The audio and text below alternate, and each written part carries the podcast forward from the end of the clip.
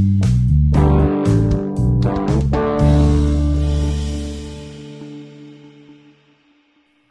everyone, and welcome to the SaaS developer community where we discuss how to build SaaS and learn from each other. And with me today, I have a brilliant guest.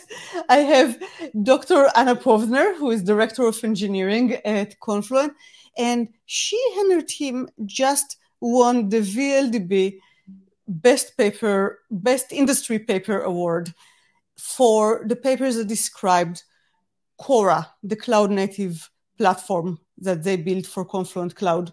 So, Anna, it's so good to have you on the show and just discuss the paper and all those cloud native learnings.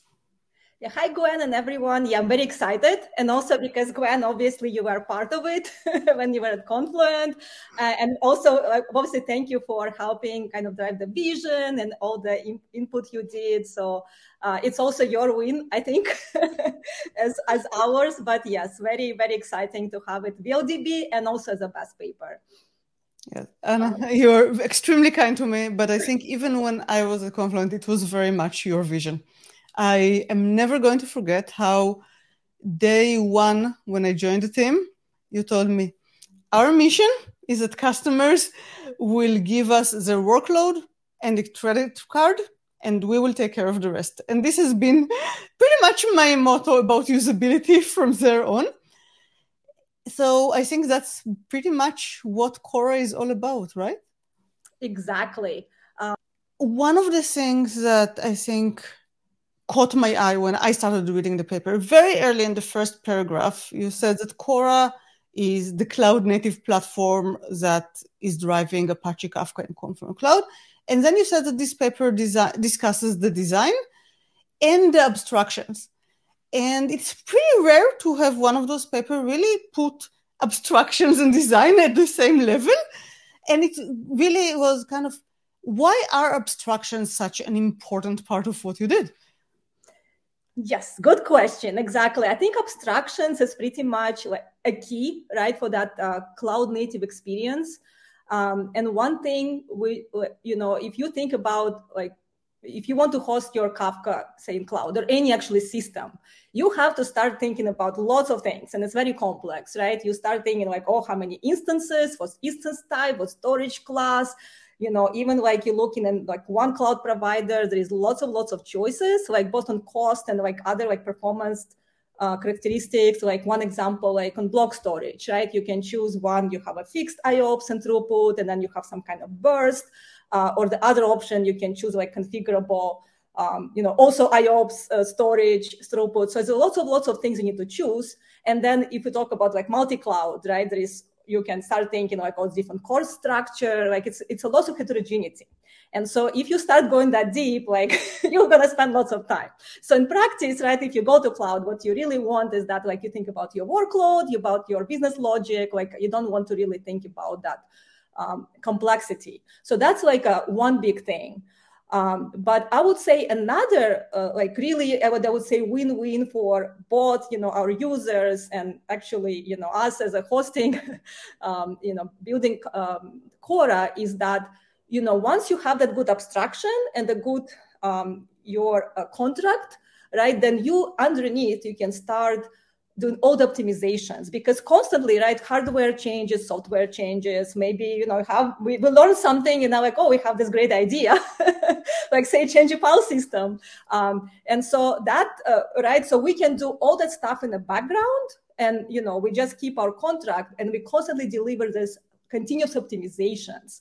Um, and we give it back to our customers uh, which actually which is very good right for both because like what it means like you know when we do that when we optimize how it looks like especially like say like you have a dedicated offering right? Whatever you are still you know buying and what you are actually getting when you're provisioning your you know kafka in cloud you're getting your um, what, we call like you basically reserve like units of capacity right? And that unit of capacity um, kind of defines um, you know, just be kind of given this contract, you know, you get this bandwidth or specific workload, maybe characteristics, but that's it, right? And it will be unified across all cloud. Uh, and then, you know, we, we basically, it's our job then to deliver, you know, this unified experience, you know predictable performance and all the you know optimization we can get so what i'm hearing is that having the right abstractions enables you to innovate without your customers having to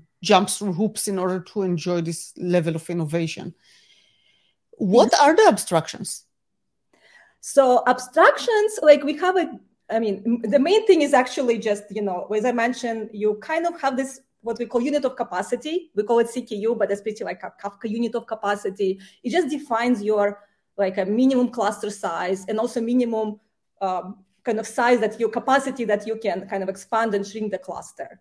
And that basically, and the way you describe it, it's like you can get certain amount of bandwidth from it. You know, there are certain dimensions that we uh, you know, the kind of describing workload, right? Like connections, partitions, requests, but there's not many of them. It's just few dimensions that you, you know, just need to kind of describe that what you can fit, and that's pretty much it. So when you kind of provision the cluster and cloud, you just say, okay, that's many CKUs you need, but then you can also expand and shrink it. Uh, so that's pretty much what you're choosing. um, you don't really need to think about like any like no other like uh, details.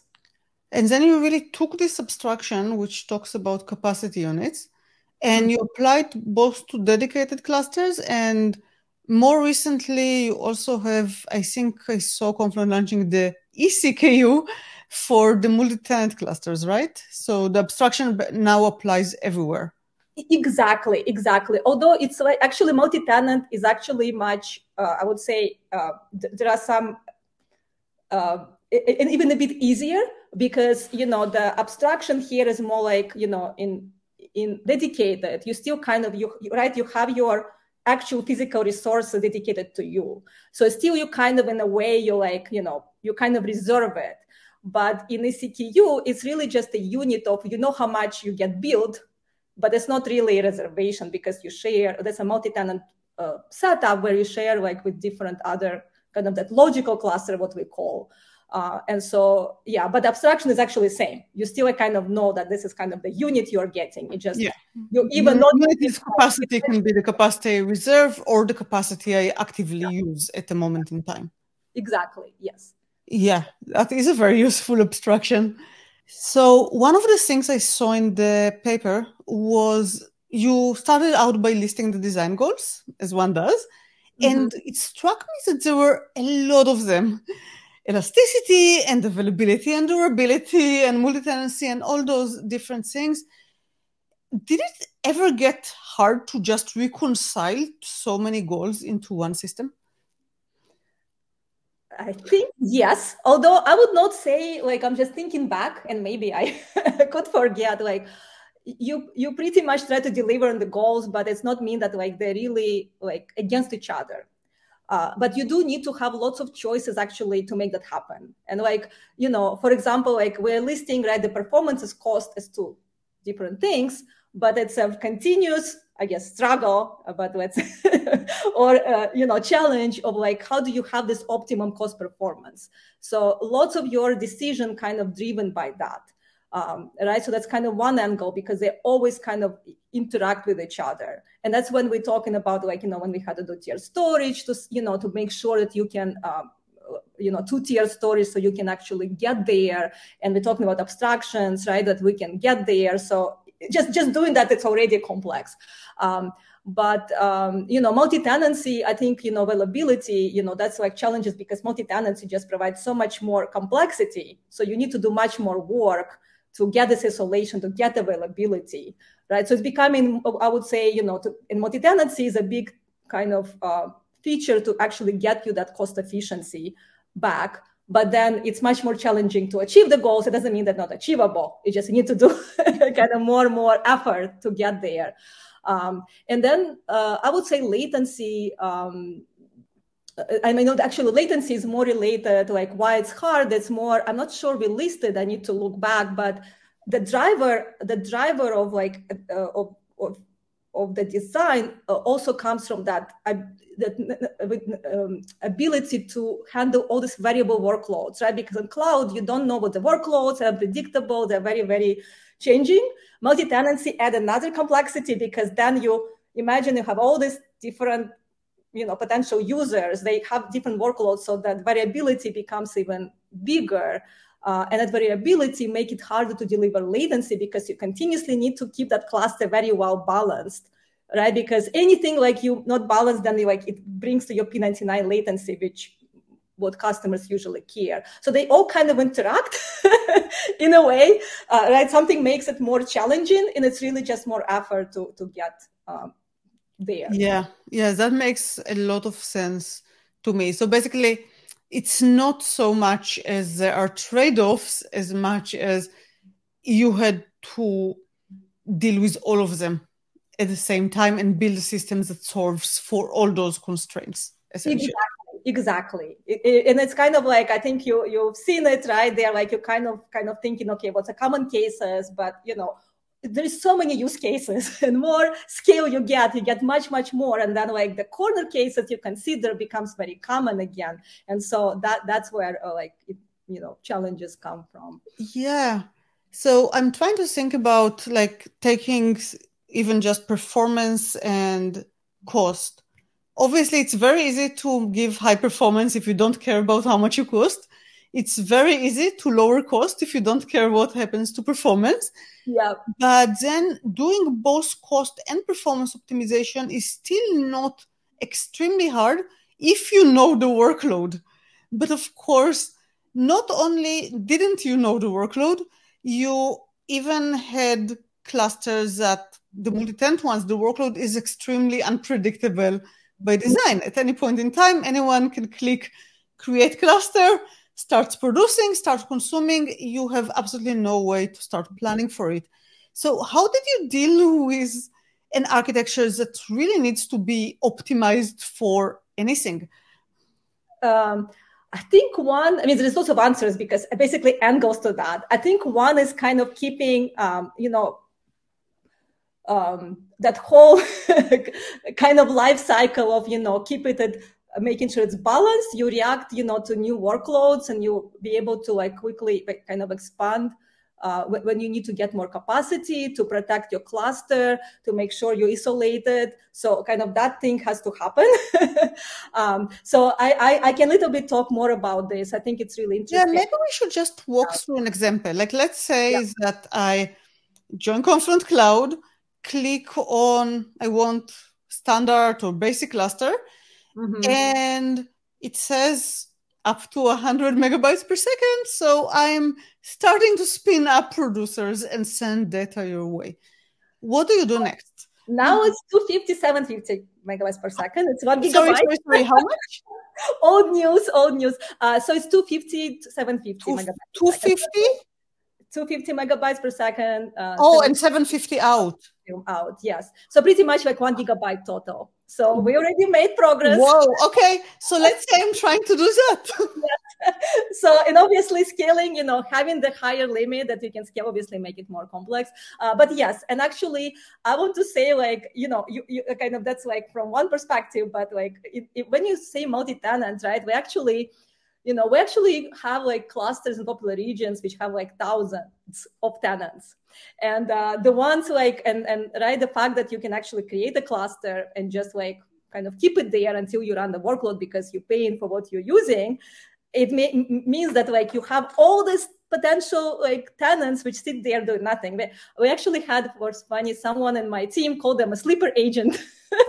so they sit and suddenly can just like come out. So generally, I mean, we do, I mean, because of multi-tenant, you know, because of economy of scale, we do keep um, and quite, quite some headroom. So it's not like it's not that like one tenant comes up and suddenly like you you need to like quickly react. So we do have extra capacity, um, you know, but it's always statistically, it's always can happen that suddenly just like you need more than you need. But generally, even if one tenant, right, need to scale right away, right? It's it's not guaranteed that like you nicely just distribute all your load across all the brokers and like it just good, right? It's often it's like you don't know, you can just have more loads just come to one broker and it just come from that Kafka um, you know model where right you just writing to like you need basically writing to brokers or reading where you have replicas right so depending where your data you need to yeah uh, so for example if i use some kind of partitioning key and a good yeah. example sometimes is the stock market there is a lot more Apple transactions in any given day than most other stock. And if I have a partition for Apple or even a partition for A, which has Apple and AT&T and all those, mm-hmm. it start it will be one broker taking a very large chunk of my stock updates traffic. Exactly. And so if you do that, so obviously we do have all the protections, right? We do actually set like each broker have protection like on bandwidth because we always need to make sure there's enough space for applications. So you always data, you don't lose any data, but then protection on just not being overloaded in queues. So all that happens, right? But it's not a situation when you want to, it has to be very, very short and temporary because then your latency, any throttling kind of increases your latency. For some application, you can be really, really sensitive to that. So it's kind of like you need to have those protections, but then you need to quickly also your like our balancing algorithm have to quickly react and start rebalancing. And that's where like tiers like the two tiered architecture important because you we don't need we don't want that much data to move around. So we need that's where like kind of that comes in. Um, and and then you also if you don't have enough capacity because we don't have to keep that enough buffer you need to start scaling so all that needs to start happening that's not even all it because this also kind of applies to in dedicated you also have all this situation when you need to have the isolation between tenants. Um, and so obviously we have all these quotas. We talked a lot like we have a bunch like even our blog post talked about it. So we do protect uh, our all the resources, you know, tenants between each other with quotas. But it's always interesting, like what happens when you suddenly not have enough capacity. Then, like you need to make some hard decisions. So we have all this, uh, you know, mechanism with auto tuning. I think we talked also. Uh, that's like we did some, a while back that we just make sure like when you don't have enough capacity you quickly like squish everybody quota you know you provide you know um, some kind of fairness but then you quickly have to have this you know get back to your enough capacity. Yeah, exactly. So as you said this the application of quota has to be temporary because otherwise my application will suffer. Yeah. Uh, what do you do next? Um, exactly. So and that's pretty much basically like balancing and then expansion right? All that elasticity have to just take place because you really you continuously need to try to make enough space for everyone. Um, right? So that's like basically what and do you like is so and sorry if i'm asking for details you can share yeah. just yeah. tell me. Yeah. But do you only start by like applying the balancing processes when someone spikes or when a limit is reached or is this something that just continuously you are trying to optimize workloads and shift things around? It's more i would say it's more a bit in between because it is continuous in a way that we don't want to go to the bad state. So uh, right? So I'm only talking about the actually that's really good question because I realize it might sound like we always wait till the end before you balance. Actually, that's not true. so that's like a kind of a worst case. I'm a very worst case scenario, have a worst case scenario thinking. Uh, but in practice, right, if you have like start getting imbalance, we we continuously rebalance. But we need to be also careful. Like we don't just rebalance for the for the perfect, perfect, perfect case because rebalancing itself is overhead, right? Even just thinking like, of course, we do keep enough like just you know capacity for rebalance, but rebalance is also somewhat a bit of distract, disruptive, right? Because you you're moving replicas, uh, you know, you, the update metadata needs to be updated back to client. Client has to reconnect, so you need to also be careful like that. You don't rebalance as as often. So we keep that basically. We have certain threshold, so we rebalance before we get to that situation unless somebody spikes like you know there are certain uh, you know corner cases um, but we do rebalance but just not like trying also kind of not to get to that place when you just like the oscillation right? You're continuously moving stuff so you don't want to happen. Uh, one of the things you kind of mentioned i think one of the things with the paper it goes over very much breadth so yeah. nothing is super deep Mm-hmm. Uh, but you, when you mentioned the, the dynamic distribution of quota, that's between tenants sharing a broker, or is it something that is more between brokers as well? Oh, it's between brokers. So it's actually pretty simple concept. And I, I think it's uh, also been like already, you know, it's a known uh, technique, I think, in systems, uh, right? It's really more about like, I mean, obviously you give like, you give certain you know limits to the workload right? Like say when you buy as we mentioned you buy like some standard basic cluster you buy in up to certain bandwidth right? So we need to have these limits to kind of at some point stop you from using like the whole cluster. Um, but then, so that's like one limit for your whole you know logical cluster. But in the end right because kafka is distributed system you need to like it's still things happening per broker. And so we need to give certain like what we call slices of that quota to broker. Um, and like early days uh, uh, and you know that we had this like you know most simple thing let's just like you know make it static like let's just give certain same slice on broker. Uh, but it doesn't actually work right? Because like we don't want to make a case like oh you every like say tenant using exactly same per broker they can be different depend on usage. So dynamic quota is basically been more kind of relaxed. We're just making it it's kind of like more flexible. You know you want this use this resource in the broker you get it but of course if we start like kind of having issues with other tenants we start like balancing um, and then it's really much dynamic meaning that like you know, it's, it's constantly kind of looking at your usage, and then if you need it, kind of changes because you still need that kind of somewhat central place you like that you know that overall you're still not using too much resource like in a cluster overall. I think I got it. yeah. What another thing that you kind of mentioned in the paper that was very interesting to me is that you're using a cellular architecture, which is I think something that only now has really become kind of a popular best practice that everyone is talking about and discussing and it uh, it used to be almost like the best kept secret of large uh, providers uh, can you share a bit about why you went in that direction and the benefits you got from it Yes, so that's very interesting because we actually learned, and I think this learning can be even applied to like even on-prem systems. And it's the one part is um, right the use case that we have is multi-tenancy that you essentially have like a smaller tenant that smaller meaning and capacity needs that would run like on much bigger physical cluster. And normally in Apache Kafka, you have the, the, the mechanism to kind of place partitions on when, when you create a topic, right? You basically distribute them across all the brokers because the idea was that you want to get much parallelism to get the best performance. And it's mostly was, I guess, you know, designed when it was more static system, maybe less kind of uh, workload or maybe application on a system.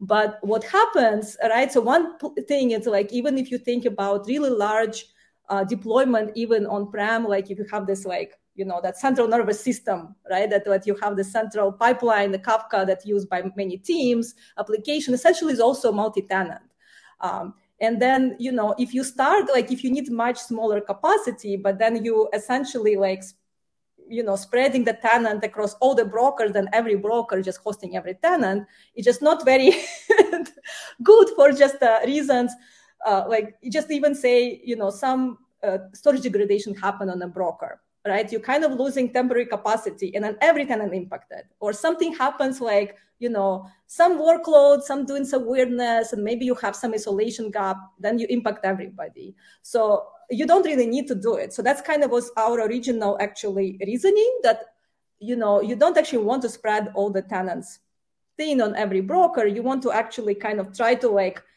you know, put them in a smaller subset of brokers just for, for, for isolation.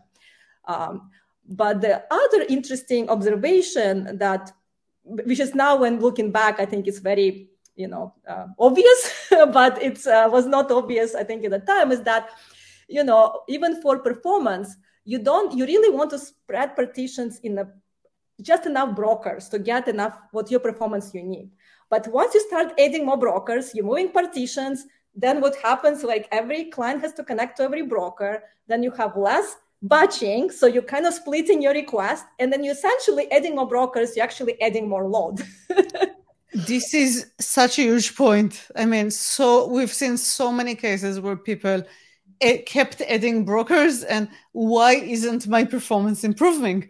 Is exactly. because you're after some point you're also adding overhead, as you said. Exactly. And so sometimes like you can see like, oh, actually, why do I have more load? like I have bigger cluster, but more load. What's going on? And it's only because your requests and connections taking taking resources and so we're like actually you don't want to you don't want to add that you ideally you actually ideally you want to have just enough brokers but obviously like it will be too complex just to do it but um, that's where cellular architecture helps and what it is is just you say okay there is like set of brokers it's a cell and that tenants would kind of stick to that cell but not permanently because you, of course you can move if you need capacity but it's more about kind of trying to constrain to your tenant and less brokers. They will still share, but it's less sharing, but also it's good for performance. And actually, in the paper, um, we did, we have uh, provided results of one benchmark. Uh, we have details, but actually saw a 20% improvement, you know, going from no cells to cells with the same workload, which is like, that's actually pretty big. I did, we did not expect that. I think a few months before the paper was published, I think it was maybe in May, I was in a conference and I talked to someone. He told me about, uh, I don't even remember the company, but they told me about how they were struggling as their Kafka cluster became bigger and bigger. They are cyber companies. They ingested a lot of logs. It just kept growing. And then they solved a gigantic list of problems that they had by moving to cell-based architecture. And he was so upset when why doesn't anyone talk about how you can solve all your Kafka problems by moving to cell architecture? Why aren't you telling anyone? So now you are telling people. okay, yes, exactly. I was also that like, and we're learning this where like actually it even uh, you know makes sense so just like multi-tenant is in our multi-tenant offering but just any large deployment like you don't need to right? Because you even want to kind of isolate your applications and make them more performing so, exactly. It, it ah. really is a best practice for very large clusters and i think something that has been under discussed so far. So i'm, I'm glad the cat is out of the bag one thing that people always expect from cellular architecture, and I think it's partially because AWS talks about it a lot when they discuss cell mm-hmm. architecture, is that cells will also increase availability. They often call cells availability zones, uh, fault domains. They have a lot of terms that imply that you shouldn't be thinking just about performance or even at all about performance. It's all about availability. Have you seen availability improvements as a result? Oh, definitely. And it actually was like, uh, I, you know, that actually initial uh, reasoning to move to cell. So performance was not, I guess, initial for multi-tenant. Uh, it was really more availability and specifically that blast radius I'm talking about, right? Because anything happens on, say, one broker, it just then every tenant is impacted. So once you go like, you know, basically like any, any issue and obviously like in cloud like lots you know the failure is very common uh, it's more that like now you know any failure the impact is much more contained. So you see that of just generally availability um, and yeah so just make like much less you know tenants also to impact each other. So let me switch topics a bit from the paper. And mm-hmm really ask you it's very clear that you solved really hard problems. Like you had a lot of constraints and you didn't really trade them off as much as may figure out a way with a lot of really challenging to implement components that basically answered all those trade-offs. And we talked about some of the components that are hard, like the quota system that is kind of complex in its own right, the balancing system that is complex, cells. We haven't talked that much about tiered storage, but that's a very critical base part of the system. All of those were really big and deep investments. And something that you don't always see in technology companies of Confluent size. Like you see more of it in, you know, giant companies that is literally printing money they can find fund all those really deep projects like you know google comes to mind how did you get the and give the team the space to really dig so deep on such a hard problem without any trade-offs any shortcuts I mean, it's not completely in the way like we did incremental, right? Uh, improvement. So it's not necessarily that like, you know, we didn't like what, what do you mean by shortcut right? Yes. uh, but on the other hand i would say like it's not that like uh, you know extra right? It's really like because you know our system needs to support like all the mission critical uh, workloads. You really it's a requirement actually to get to deliver those. And especially on like on availability uh, you know all the like i mean even cost effectiveness right? That we actually have customers like all that in a way it's actually a requirement uh, but you're right. I think the the part we are we're doing innovation, and we actually there is much more uh, improvements, uh, you know, in the pipeline, and a lot of this also kind of making sure that people have focus sometimes right? It's like you know sometimes you make like you know you you do all your like we still also operate all these big clusters. So there is lots of lots of um, like things you need to do uh, daily. But actually I would say normally when I've seen when we actually did a good progress and made that happen, it's like, you know, you have some small teams kind of really, really moving ahead and delivering that. Um, uh, so I think focus, like I would say, like one of the biggest things there uh, to yeah. get. It's interesting because really, when it comes to engineers really doing those deep technical innovation, there is two factors that are involved and can sometimes help drive the innovation, but can sometimes hold you back from mm-hmm. doing this innovation. One of them that you mentioned is the operational load. Like sometimes it, because you see all those problems in production, you can think of really interesting solutions, and it's easier to buy the organizational commitment to solve them because the pain is so obvious. The other factor is features. As you know, there's always product managers, they always want to ship cool new features and sometimes these features can come at the you know you want to ship features fast it can come at the expense of doing this really deep really innovative work especially when it's actually harder to explain to the customers why it is so cool. Exactly. And actually there were times where uh, like you know we're just saying okay let's make sure like especially if we are getting to a place when like we have you know more of that operational load we actually sometimes do stop or not fully stop but we kind of focus more to kind of more go ahead and get to the better you know the system. So we actually and you know thanks to our leadership as well right? It's also about how how we prioritize but but yes we do have those parts where like okay let's just make that system uh, you know better in terms of like getting the availability all those main metrics that actually customer hears because that, that's what they care more that like features potentially. Um, so so we do that so then we kind of don't get to a place when we fully reactive only thing we're doing is just like yeah this is something i heard from Confluent leadership a lot. Yeah. customers don't care about your cool new feature if the system is down I mean, in practice, that's true. and, then, in the longer term, it obviously improves, right? Because in longer term, like you stop, you kind of maybe like push to like get the you know things to a better place, and then you the longer term that you have time to also focus later, right? So you don't have to that context switches. Yeah. So definitely, that's like I think it's a big big deal. Since you and your team spent so much time at the um, really intersection between on the cutting edge of Kafka performance and your customers. One question that I think is still not settled is how much do Kafka users actually care about performance? And you know, now there is obviously Kafka in Confluent Cloud and some other vendors. There is also vendors that say we are much faster than Kafka. There is also now vendors that say we're actually much, much slower than Kafka, but we're better in as always. Where do you see the spectrum in terms of the customer needs that you get more exposed to? I would say pretty much all the spectrum.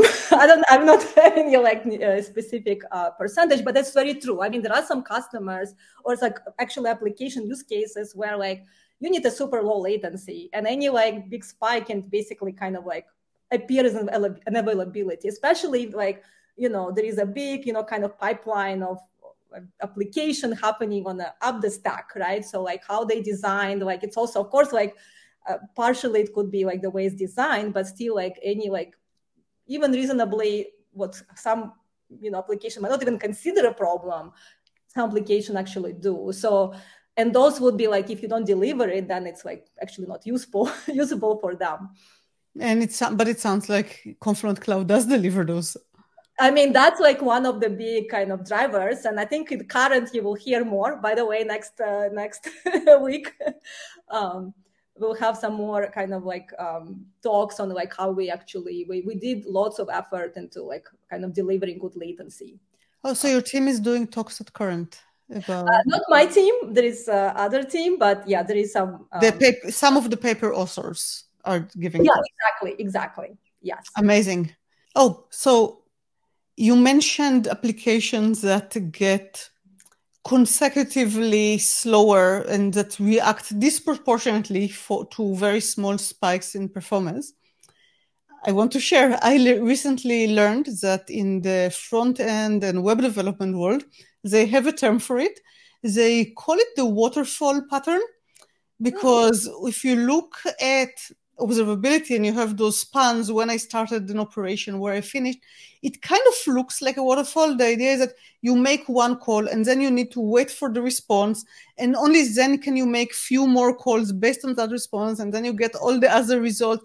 And it's kind of obviously all this back and forth until you finally get the thing you really need. Mm-hmm. Any like latency spikes obviously has mm-hmm. huge impact because it slows down everything that comes after this request that just spiked.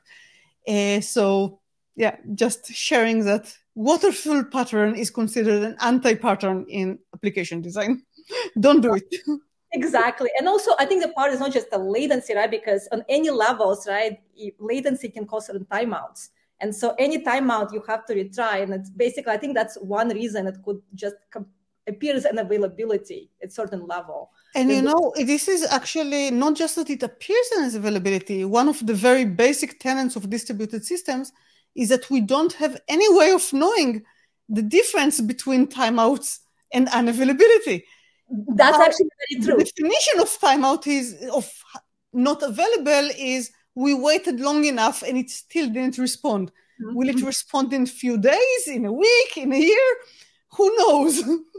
exactly yeah i think actually appearing probably here wrong word because it's more from perspective as a you know us you know provider of you know kafka uh, core right like we actually like right our cluster is all up everything is healthy potentially latency spike but you know and suddenly uh, the you know the actual user like oh no it's actually not available. So you don't even see it. So that's also yeah. um, as a client you just have absolutely no way of telling the difference between something that is yeah. extremely slow yeah. and something that is not available.